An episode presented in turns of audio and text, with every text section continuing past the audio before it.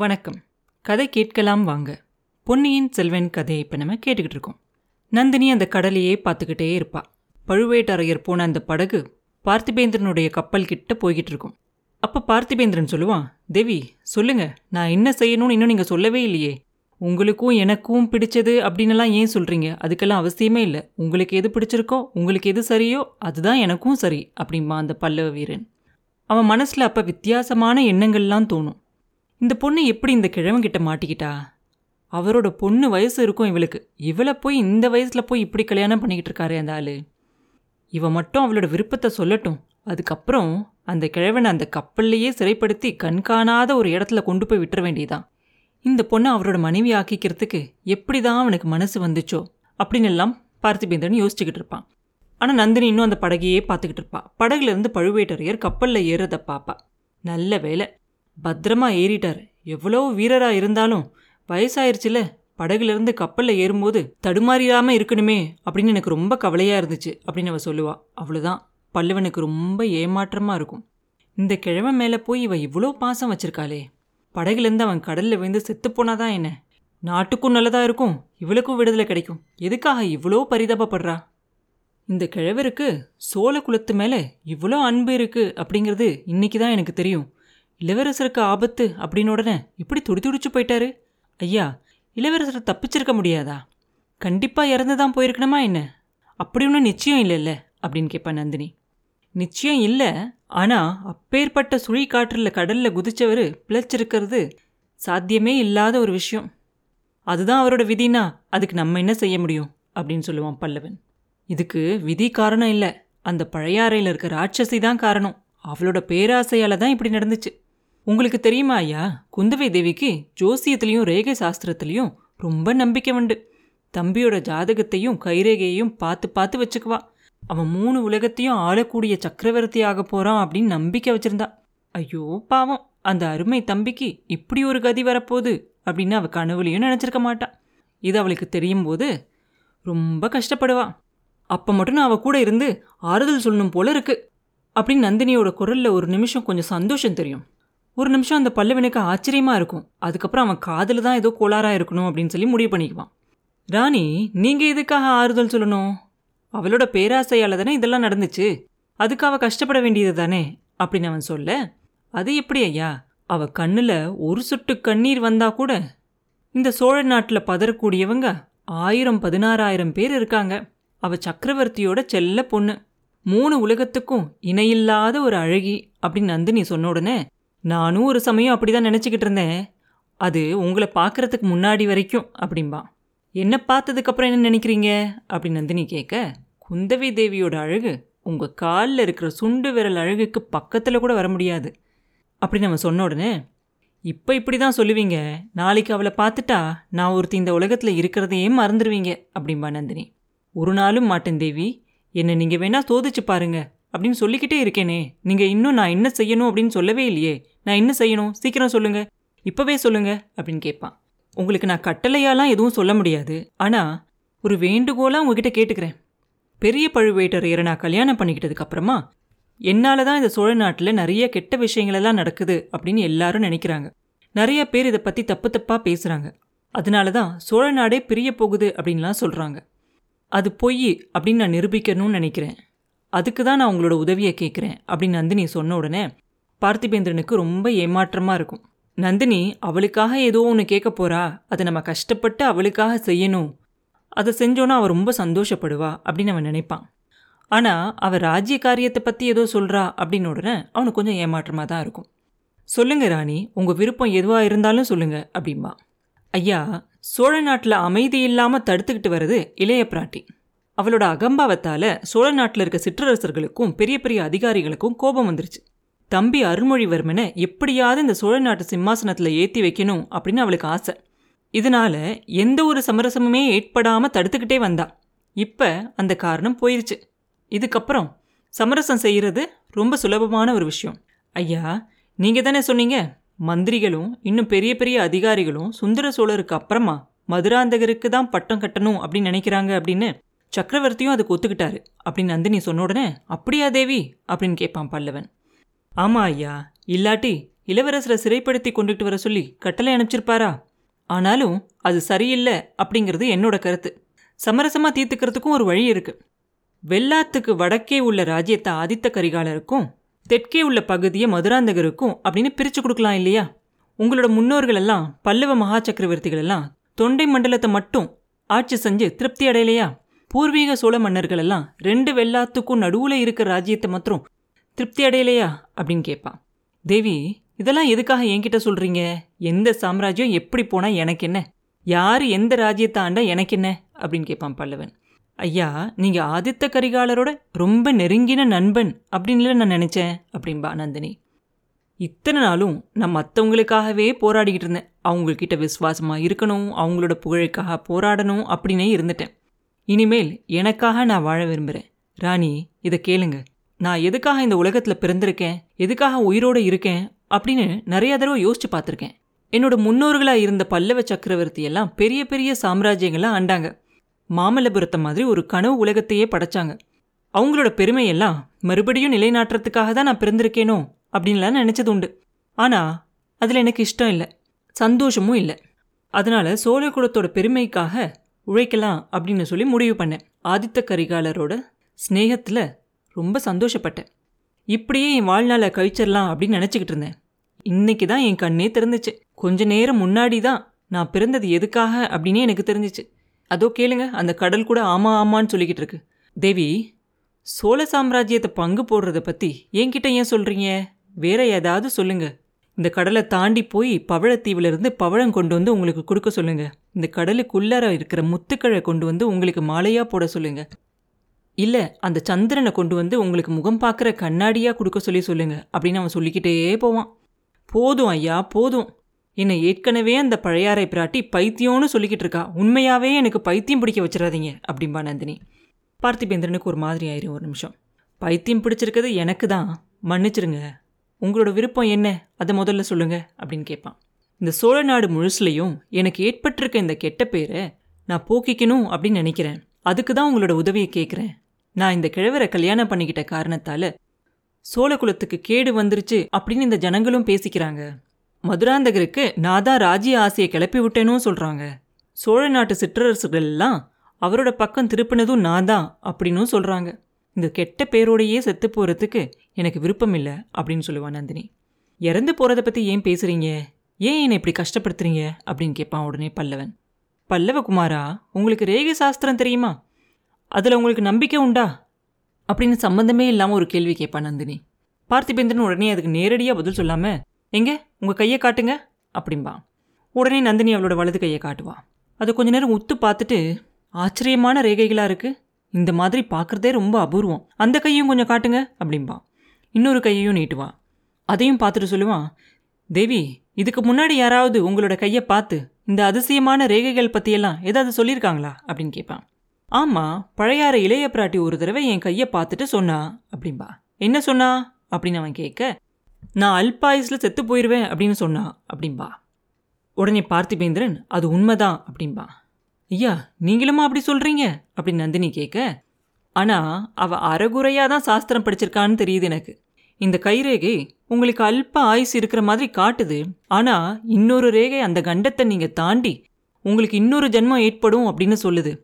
அந்த இன்னொரு ஜென்மத்துக்கு அப்புறம் நீங்க இந்த கடலை தாண்டி வேற நாட்டுக்கு போய் ஒரு பெரிய மன்னாதி மன்னனோட ராணியா அவன் கூட உட்கார்ந்து ஆட்சி செஞ்சு ரொம்ப சந்தோஷமா இருப்பீங்க அப்படின்னு சொல்லி இது காட்டுது.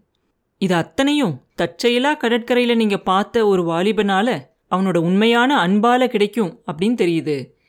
உங்களோட இந்த சின்னஞ்சிறு விருப்பத்தை நிறைவேற்றுறதுக்காக அவன் உயிரையும் அவன் கொடுப்பான் அப்படின்னு இந்த ரேக தெல்ல தெளிவாக சொல்லுது அப்படின்னு சொல்லிக்கிட்டே இந்த பார்த்திபேந்திரன் என்ன செய்வானா நந்தினியோட அந்த ரெண்டு கையையும் எடுத்து அவன் கண்ணோட ஒத்திக்குவான். நந்தினி உடனே வேகமாக அவ கை ரெண்டையும் உதறி விட்டுட்டு சிச்சி இது என்ன காரியம் செய்கிறீங்க அப்படின்னு கேட்பா மன்னிச்சுக்கங்க இது உங்களோட கை அப்படிங்கிறதையே நான் மறந்துட்டேன்.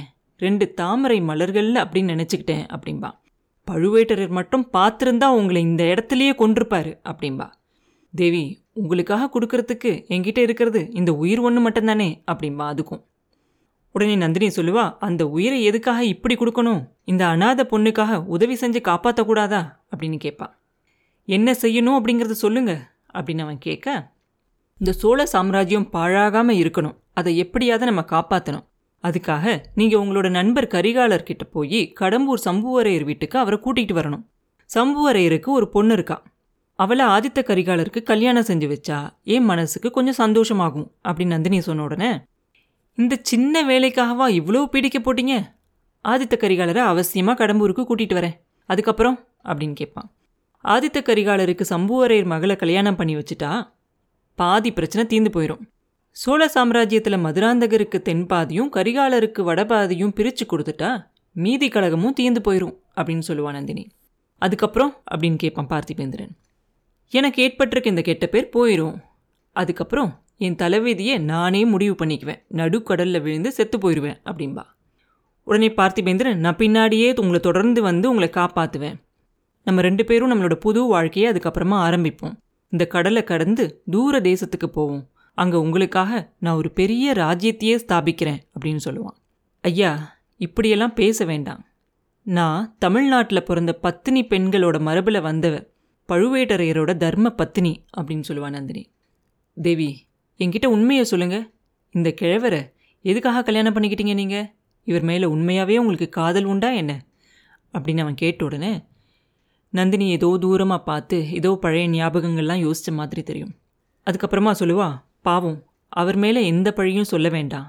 நான் என் மனசார அவர் இஷ்டப்பட்டு தான் கல்யாணம் பண்ணிக்கிட்டேன் அப்படின்னு சொல்லுவாள் மறுபடியும் அதுக்கு காரணம் கேட்ட உடனே பதவிக்கும் அதிகாரத்துக்கும் ஆசைப்பட்டு தான் நான் இவரை கல்யாணம் பண்ணிக்கிட்டேன் அப்படின்னு நந்தினி சொல்லுவான் அவன் நம்ப முடியல அப்படின்னு சொன்ன உடனே நம்ப முடியாது தான் ஆனாலும் அதுதான் உண்மை. என்னோட சின்ன வயசுலேருந்தே என்னை ஒருத்தி நீ ஏழைன்னு சொல்லியும் அனாதைன்னு சொல்லியும் என்னை எப்போ பார்த்தாலும் கிண்டல் பண்ணிக்கிட்டே இருந்தா. அரசு குலத்து பிள்ளைங்களோட என்னை விளையாடவே விட மாட்டான் அந்த அவமானத்தை பொறுத்துக்க முடியாமல் நான் இந்த மாதிரி ஒரு தப்பு பண்ணிட்டேன் அப்படின்னு நந்தினி சொன்ன உடனே தேவி அப்படி உங்களை அவமதிச்ச அந்த பெண் பேய் யாரு? அப்படின்னு பல்லவன் கேட்பான்.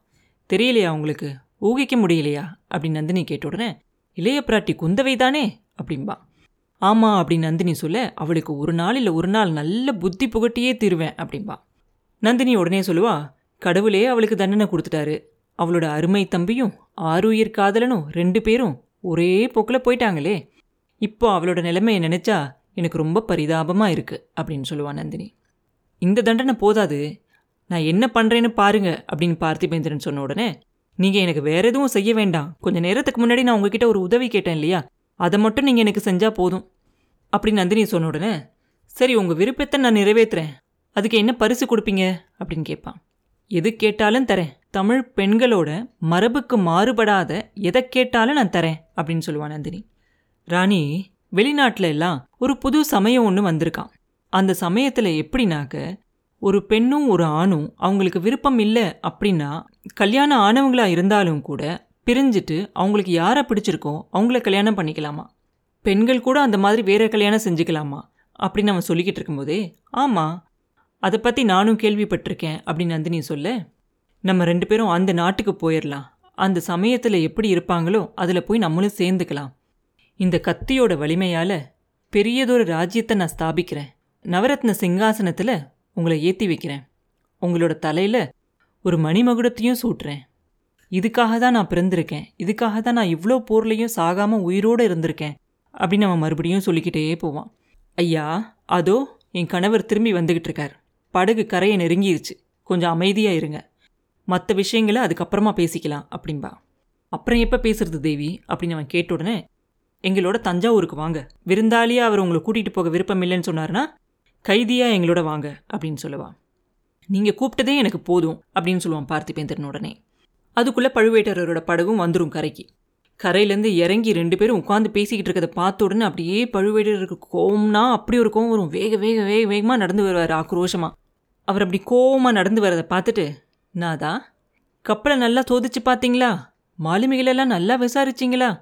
இவர் சொன்னதெல்லாம் உண்மைதானா?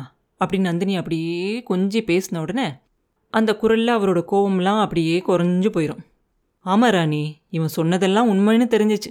சோழ நாட்டோட தவ புதல்வன் சோழ குலத்தோட செல்ல குமாரன் தமிழகத்தோட கண்ணின் மணியான இளவரசன் போயிட்டான் அப்படின்னு சொல்லிக்கிட்டு பல்லவனை திரும்பி பார்த்து அதுக்கு காரணமானவன் இதோ நிற்கிறானே இந்த கொலகார பாவிதான் அப்படின்னு சொல்லி கத்துவார்.